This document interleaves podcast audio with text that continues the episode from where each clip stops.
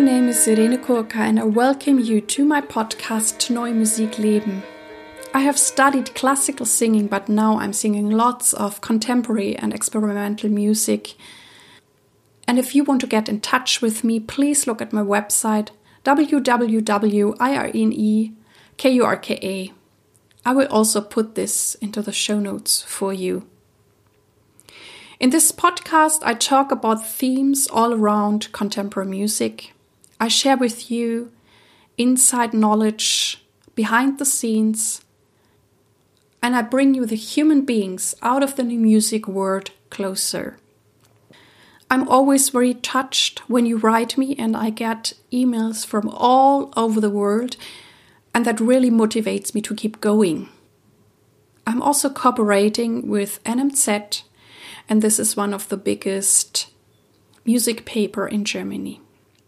This is a podcast that usually is in German, but I have now already 10 episodes in English, all with great interviews. And this is now the anniversary episode. I'm having this podcast now for 2 years.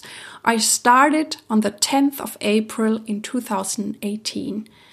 And I'm very glad that you're here with me, even though I know that we all are going through a big crisis and challenge in this time because of the coronavirus. And I still hope that this episode may inspire you or cheer you up. I have a great guest for you, David Moss. He's an amazing vocalist and improviser, and he will tell you all about his work. And yeah, he started out as a percussionist and then he became a singer. And I really find the whole story and David very, very interesting, inspiring. So enjoy the interview with David Moss. Hello, David Moss. Hey, Irene. I'm very happy to be here with you in Berlin. Great to meet. And let's dive right into it. My first question for you is, how did you find your way into new and experimental music? I started as a drummer from the jazz world. My father was a drummer as a hobby in Dixieland music, and I found my love for drumming through his love for drumming. Also, my parents sang a lot, and I thought it was strange to be singing, but it stayed in my mind as a example of pleasure. They got a lot of pleasure from singing. And so these ideas of drumming and pleasure and singing mixed together in me when I was young. And then I was very strongly affected by the most experimental last music of John Coltrane, which for me was an open-ended exploration and an adventure into sound, timeless. Well, there was time in it, but it moved into a timeless dimension of sound exploration with emotion together with it. So in some way it was linked to, for me, a vocal sound, although it was saxophone. It was linked in some way to the emotional voice I was feeling as I was 20 years old. And then I wanted to play the drums. I wanted to play music with in some professional system of, so shall we say, free jazz. And I met by chance a composer, trumpet player who was known at the time. His name was Bill Dixon, black composer, trumpet player who played with Archie Shepp and Cecil Taylor and all these guys. And he needed a drummer at that moment. And I was available and he auditioned me and he said, okay, you can be my drummer and I'll teach you what to do. I'll give you composition lessons in exchange for being my drummer. This is a wonderful thought that I could play drums and also have some way in to composition as a performer, as a musician. So I worked with this man, Bill Dixon, for several years as his drummer and got a lot of information from him about melody and movement of tones and transitions and layering, a lot of beautiful compositional information. But at the same time, my drumming was getting more and more experimental and complex, and he didn't approve of that. He wanted me to stay in a certain category of drummers, which free jazz described. And as I moved away from it, I came into conflict with my first guru, Bill. And at some point we had to split up. And I basically said, I have to leave you because I found a way I want to go. And okay, we split apart, friendly enough, and I had found something, a direction I wanted to move in, and it involved experimenting very strongly with what percussion could do that was not simply drumming, what sounds I could bring in, what objects I could bring in, what changes I could make to the idea of a drum set, to the idea of a cymbal, how I could make them multi-purpose, and how I could layer them and make them denser and thicker and weirder and stranger and unexpected, surprising. At the same time, developing my own virtuosity. That was always a point for me to develop my skills, my hands, my feet, my ideas, so I could really utilize the new territory I was discovering. And at a very interesting point, this is the point of when the voice came back into my life. I was 22, and I was playing the drums so hard and so intense and so fast, so furious, that I stopped breathing. I forgot to breathe. I was holding my breath, you know? And this was actually a very, very bad contradiction. Yes. If you hold your breath long enough, you have no oxygen. And then what happened to me was holding my breath and pushing my diaphragm, so pushing down hard so I could force my hands to like move faster and further. And that was great for 20, 30 seconds. And then my hands would tingle and I would have no more oxygen, and the sticks would fly out of my hands at some point by accident. When I hit something wrong, boom, and there I was, stickless, defeated, trying to be better, but ending up making it worse. Mm-hmm. And so to make a long story short, I found a way to keep breathing, which was to make a sound. Ah. Yeah, so I very, very softly to myself just went, completely subterranean, nobody could hear it, only I knew I was breathing. So I would play the drums as fast as possible, but I would keep the flow of air going. And this was a gigantic help for me. It was really great, you know. And I was breathing, the oxygen was going. I didn't have to push my diaphragm, and I could play. And then my brain started to listen to my mind began to listen to what was happening. And my brain said to me, David, you're doing something interesting here. You're making a sound that's not your drums. Why don't you use it? Why don't you develop it? Mm-hmm. Why don't you work with it, you know, extend it. And that's what I did for the next 10 years. I began to find ways to build my voice into the drums, to make my voice be with the drum, to play as quickly and as sharply and as attack-oriented and as fast-changing as the drums could be with my hands and feet. So 2 hands, 2 feet, changing all of these sounds, and do it with my voice in unison sometimes contrapunctus sometimes. And then I said, well, if I can do it like my drums, why don't I try to do it differently from my drums? So then I had my voice be the sustain instrument above the sound of the drum. So high melodic or minimally melodic, 2 or 3 notes above the drums. And the drums very fast and very busy underneath. So now I had 2 levels. And then I said, okay, so now I can make 3 levels if I jump back and forth between above the drums, with the drums, above the drums, with the drums. Then what about if I go under the drums? Can I go under the drums and have the drums be the melodic sound? So this opened up 10 years of work for me. And as I did this work, which was natural, I realized that I was doing experimental music. Yes. I never thought of it that way, you know. I was doing the music I loved, you know. But so for a long time you combined it, the playing yes. the drum and the vocal part. Yes, I was a drummer. You see, I always thought of myself as a drummer. I never thought of myself as a singer for many years. And the singing was an extra ingredient. Mm-hmm. And interestingly enough, the singing got stronger and stronger because, I believe, I was tied to a system of virtuosity and style as a drummer. I learned how to play the drums. No one taught me how to sing, which is my advantage and my disadvantage mm-hmm. at the same time. I taught myself. So you taught yourself. I taught myself everything. I had no system that was calling me or forcing me or shaping me. Therefore, there was nothing impossible in my voice. I could try everything.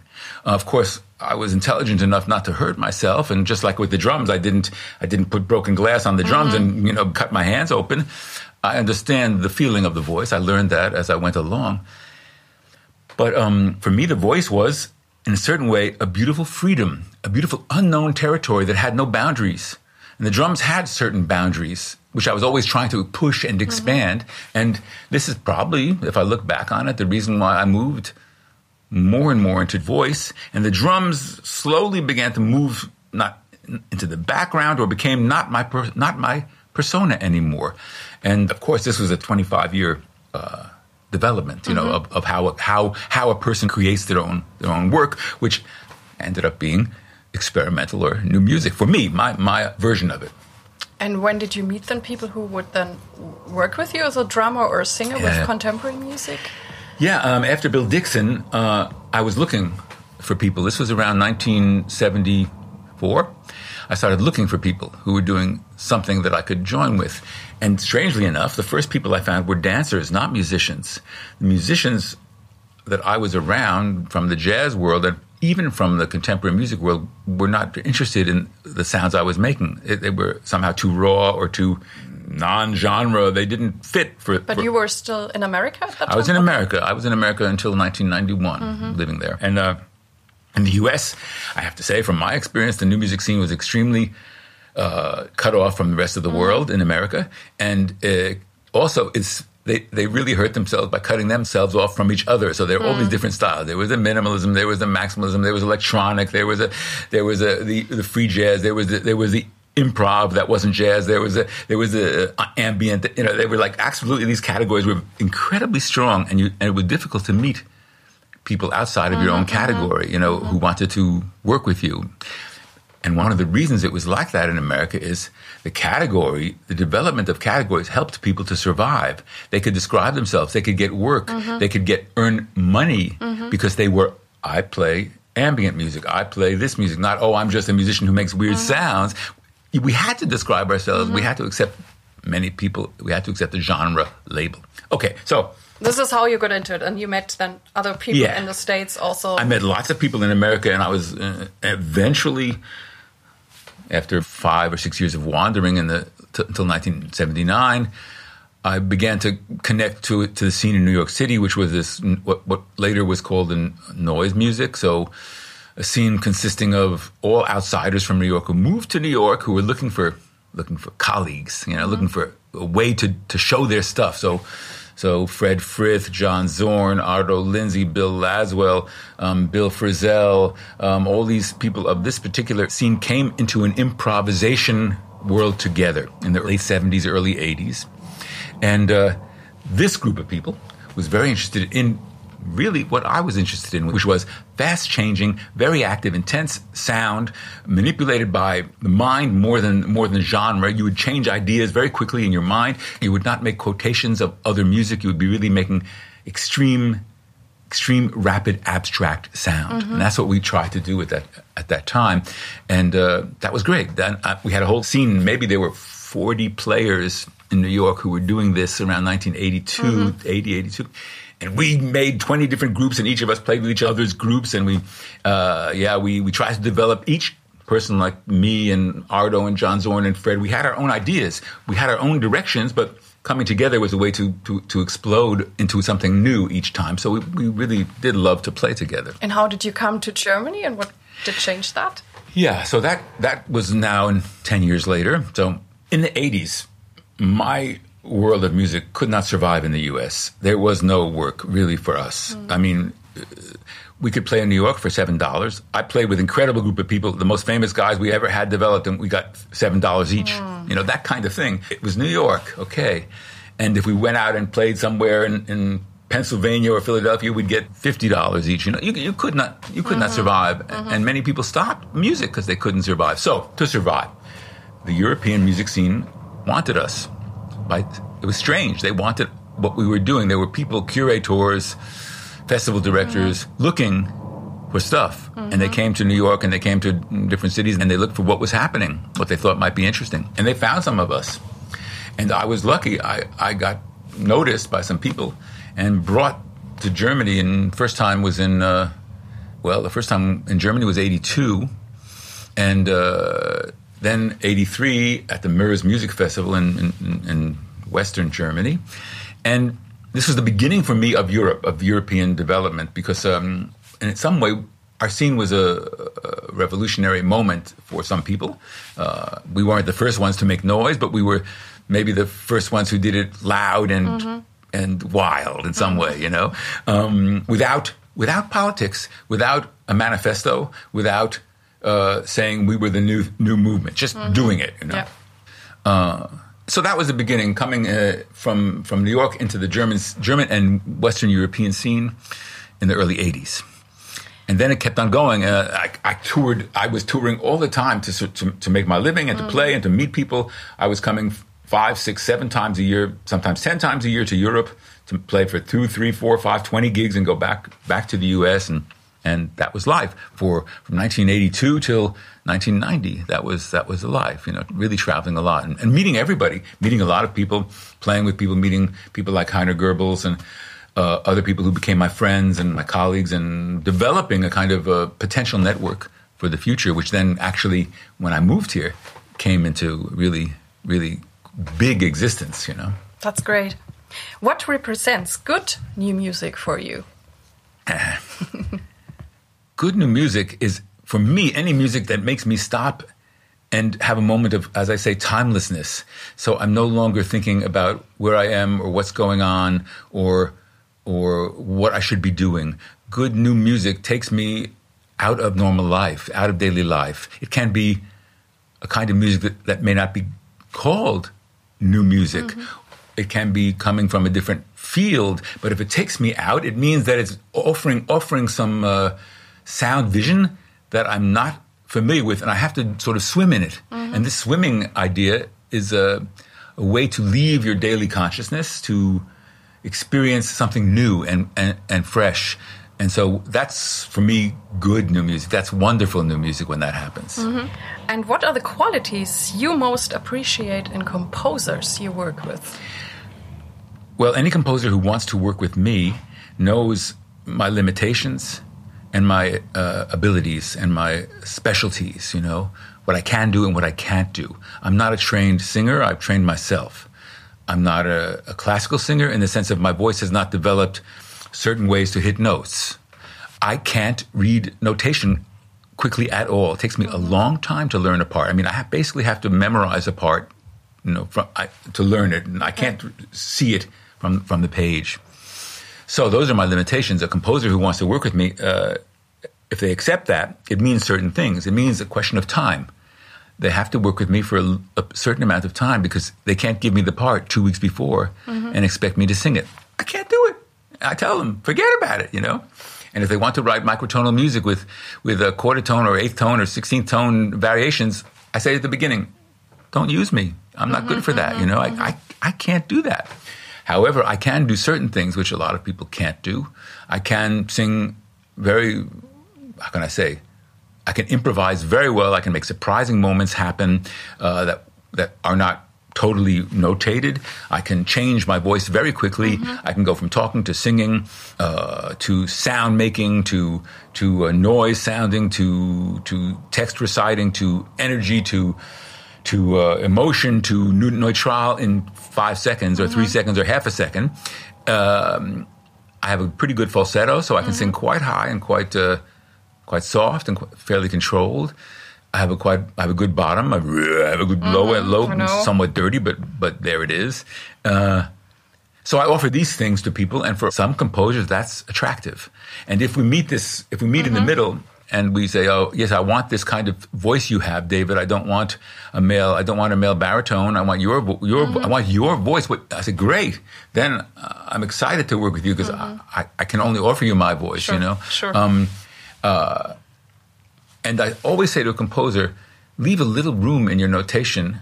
So leave a little, I would say not blank space, but leave a little place where something can happen unexpected. Because that's one thing I'm really good at, you know, and I can try things and I can offer things to you. And if you like them, if they sound good to you, we can incorporate them. I can repeat them. They can be used. And that might add elements that you're happy about. But if you don't leave me this space, I won't try them and we'll never know what could be. So I offer possibility for unknown unknown sounds to come in that a composer might enjoy, you know. And I really like sitting with the composer and the ones I work with and saying, what could we do with this? Like Heiner and Olga Neuwirth and Helmut Oehring, even when I work with Luciano Berio, they give me something and they say, what would you do with this, David? Wow, what an incredible honor that is, you know. What would I do with something you give me? That's such a joy, you know. I'll try. I will sit there and sing for you for an hour and try as much as you let me and try things. And if you give me this chance to this pleasure of singing with your music, this is a paradise, and it's something that the world, I believe, is really lacking from for most singers. This is not a normal experience, you know. So I love it, and I love that. Right. We already talked about it a little bit. Do you still play percussion, or yeah? Percussion for me is part of my body. I mean, the way I sing references the movement of my hands and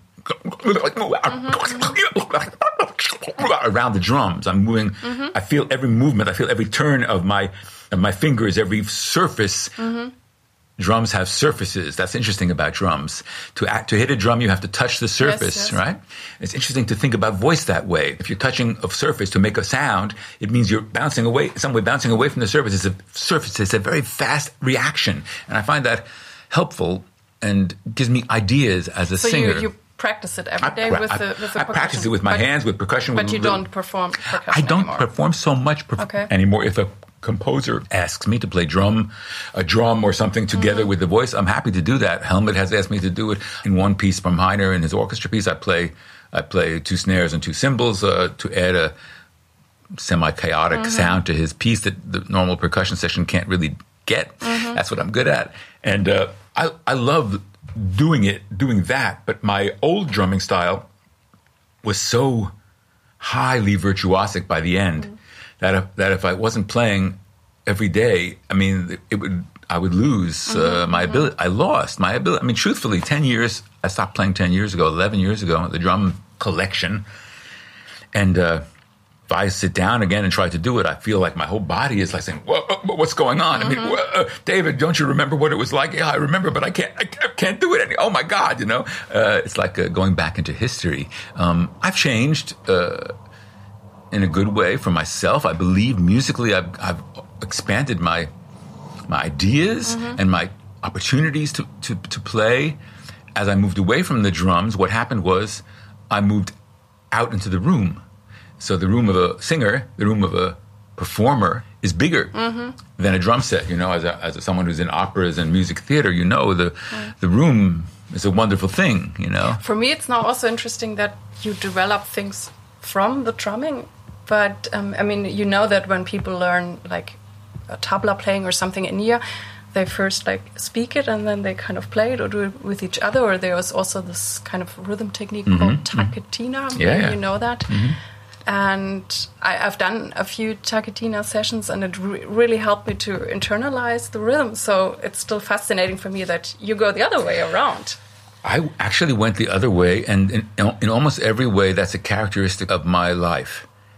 For one reason or another, I almost always went the opposite way. Okay, it's very fascinating that it works so well. I mean, It works for me, and I'm glad. You know, like for example, my singing came from my drumming as an abstract sound development, not as a way to echo a system. So I wasn't going paradiddle, paradiddle, paradiddle, double stroke, double stroke. I wasn't doing the learning system of the drums. I was trying to take it into a different dimension, my voice and my drums together. So I was always not using the traditional system. The drums have a traditional system. I learned somewhat traditionally, and I was always fighting against it. And pretty soon I broke out of it my own way. And in fact, I learned, for 1 year, I studied South Indian mridangam drum. And I learned a little bit of taragidittum, takataragiditum, tikataragiditum, and a little bit of the system. I loved the system, but it was not my. It didn't. I loved it as a entity, as a kind of an alien, beautiful planet that I would never be able to live on. Okay. You know? So you also give workshops, and you're the director of Institute for Living Voice. So what can I expect if I come there and I want to work with you? What kind of lessons will I get? Well, Irene, first of all, you don't need them. But second of all, you understand that for me, workshops were a way to open or expand the universe that was able to listen to my music, or not just my music, but the world of music I was into. So I did not and do not offer anyone a system, a style of singing. I more offer a style of thinking about sound creation through the voice in terms mm-hmm. of voice workshops.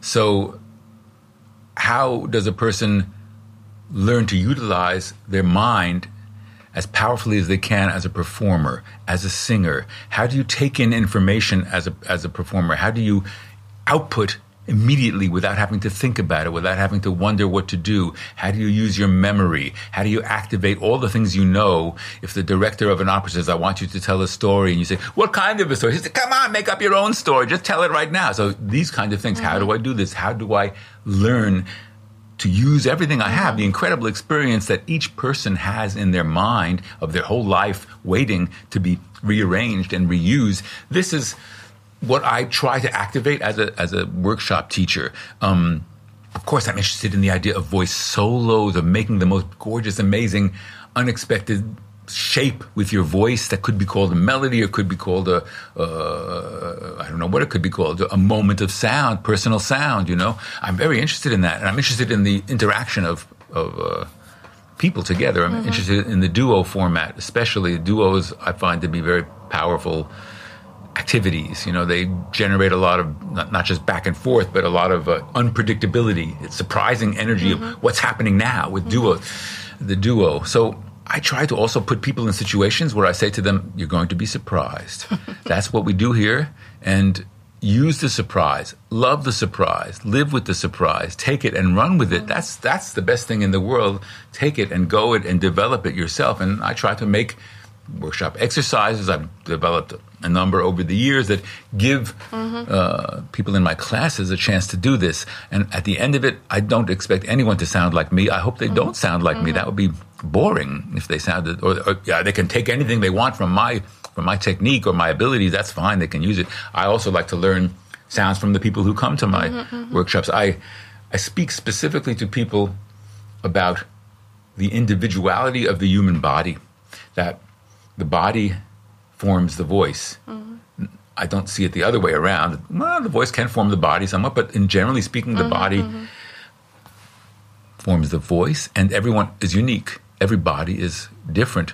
And I want to know how your body works. I want to know how that body mm-hmm, works. I want mm-hmm. to know what is happening when this person sings or talks, what it feels like mm-hmm. inside. You know, I'll never be there in your throat, between your vocal cords, and I'll never be there. But I want to be able to say, what's happening? Can I feel that physically? Mm-hmm. This is a tremendous exploration mm-hmm. work to find out what it feels like. You know, and I really try to focus people on this. And this is a very difficult thing for most people to think about. They don't think about Most students or most learning people don't think about what others are doing. They think about themselves mostly, you know. Okay. So I find that to open up to the information coming from outside sources is a good thing. But you're still teaching, so if somebody wants to contact you, they could do that through I'm still teaching. I still teach. Internet, the website, I do everything is on there.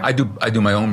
I give private lessons, and the Institute for Living Voice, which I founded almost 20 years ago, mm-hmm. has periodic meetings. We not so much now as before, but I want to just say something funny about the Institute for Living Voice. Mm-hmm. You know, if you remember what I said about me always fighting against every system, the Institute for Living Voice is also a fight against every system, because there is no institute.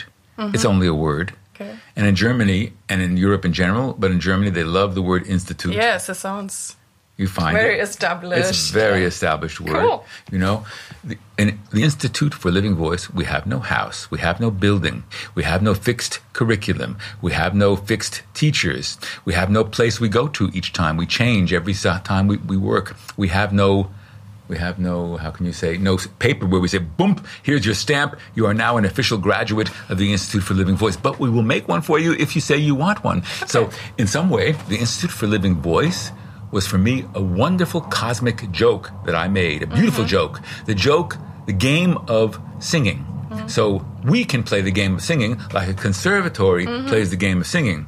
We have no real power, but we don't need the real power. We bring people together mm-hmm. and we generate our own power mm-hmm. that way. And that was the desire to bring singers, wonderful singers, teachers together, and participants, students who want to work with these people on a very, very intimate basis outside of the conservatory, not in the regular system where they have to get a grade or a number or a certificate and say, do here, you come here to do what you love. That's what I always say to people. If you're here because you love it.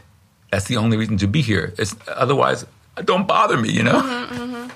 So since you're doing so many different things, teaching, singing a lot, traveling, what is your approach to time management? And do you have any advice for us? Or do you have rituals? How do you do that? Time management, Irene, is a gigantic question. And it also has to do with the time of life that you're in, you know? So when you're, I mean, I'm no expert. Hey, everything I say is not like I know everything, but just my own experience, okay? Certainly. When you're between the ages of 17 and 30, basically, you don't think about time management. You go right ahead and you do the things that feel good and the things that make sense and the things that you have to do and want to do and must do and need to do, right? And then at a certain point after that, you begin to reflect. Can I keep on doing this much? Yes or no? What do I cut out? What's important to me? And then if you become a performer living a singing, performing career, you have to say, how can I maintain my health and my energy? A, physical health, physical energy, and how can I maintain my mental health? Yes, very important. The process is really mentally draining. The professional life is not simple, you know, because we accept, without really thinking about it, you and I, we accept the job that's given to us, which is to be great when we're on stage. That's our job. Yes. We accept that as the given. But it's hard work. It's hard to be great every night, every moment, every performance. It's not easy. And the wish to be great is not always the success. And therefore, for example, other musicians I know can become and do become very self-critical. What am I doing? Is it working? How do I make it better? Oh, my God, that concert 2 nights ago was terrible. I don't ever want to do that again. Oh, that was fantastic. How can I reach that point again, you know? And you begin to wonder, what should I do? What should I do? What should I do? And then you come close to kind of mental breakdown, or not a breakdown, more of a mental, like you're in a circle and you can't, a trap, you know? Because part of the power of performing as a musician and as a singer is, as I said before, this timelessness where you are working in a way that brings people into an unknown field where you're not looking at your watch, you're not thinking about dinner, you're all experiencing this moment that's not so mystical, but you're experiencing the moment together, and that has nothing to do with criticism, nothing to do with self-criticism or good or bad. It's this. What we strive for, what we wish for, you know, in our performance. So the fight between analysis and self-critique and these beautiful moments of being as incredible as you can be and just doing your most beautiful self, these are contradictions. This is a contradiction, yes. And it's a friction. And this friction makes people crazy. And when you do it for 20 years, it gets crazy. In the sense that you have to decide, am I being good to myself? Am I taking enough time off? Am I giving myself creative opportunities? Am I taking too much work on? Am I working with the right people? You have to begin to ask questions so that there are places for you to have this experience. And not only you are a great professional doing the great, perfect job, which can't really be done all the time anyhow. So time management, whew, it's a big, it changes over every 10 years of your life. I think it changes.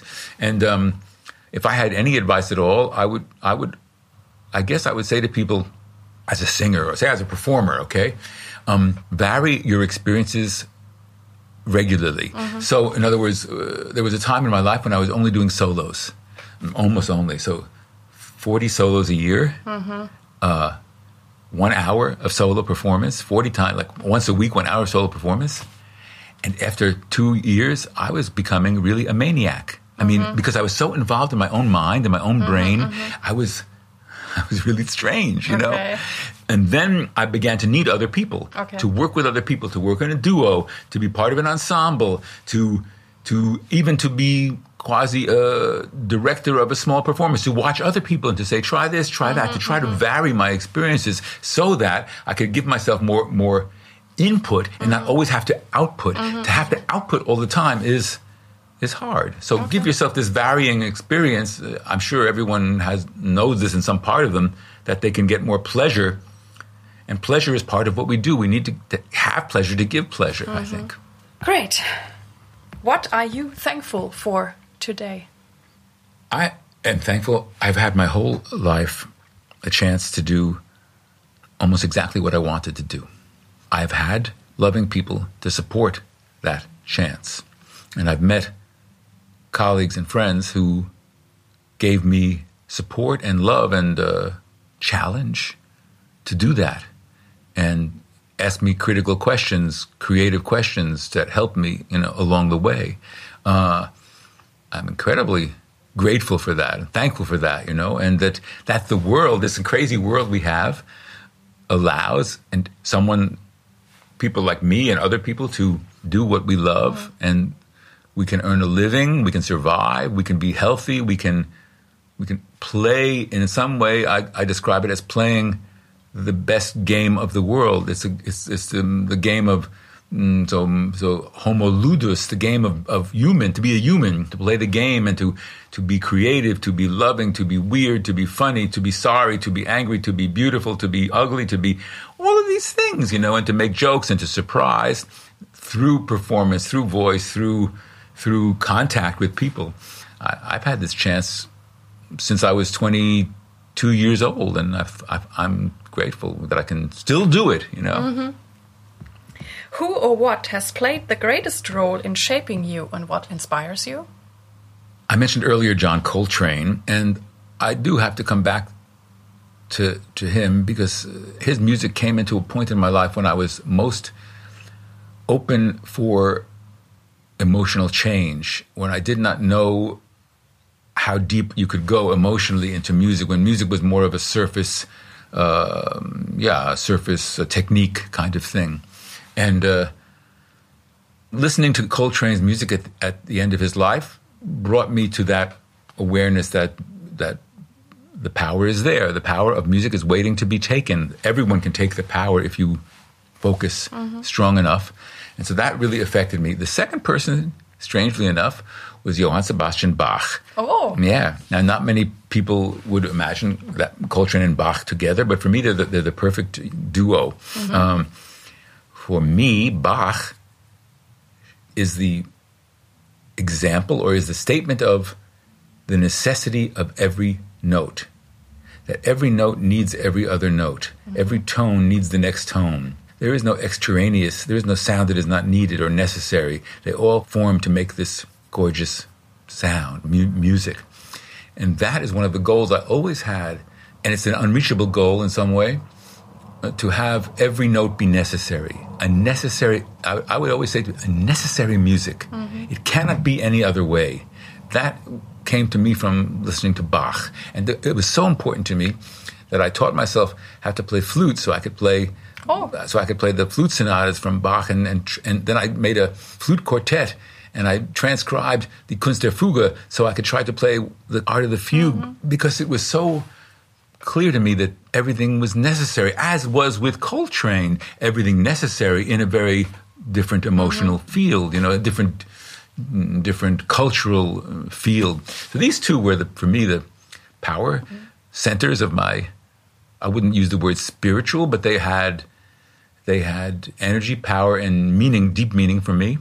And since then, I've been influenced by many rock singers, so like James Brown and Aretha Franklin, and also affected by experimental singers like Diamanda Galas. And I got to know Meredith Monk when I found out all she was doing, and sadly enough, I never met Dimitrios Stratos, who I very much fell in love with his work after he was no longer here. So I began to listen, of course, to many other things, but that was the early influence. And what does success mean for you? In some way, Irene, there is no such thing as success for me. Success if you say there is success, that means that you close your eyes and you imagine, oh, I'm standing on the platform of success. Here I am. I've reached it. Mm-hmm. And I close my eyes. I don't see any platform. I see only kind of a extending. If I close my eyes and have a vision of work and life, I see an extending landscape going outward and onward. And every there's a forest, there's a glade, there's a mountain, there's a field, there's a small town, there's a village, there's a cafe, there's a gigantic storm, and in each of these places you can have what we could call a success. You can have a moment that you are incredibly happy about, that confirms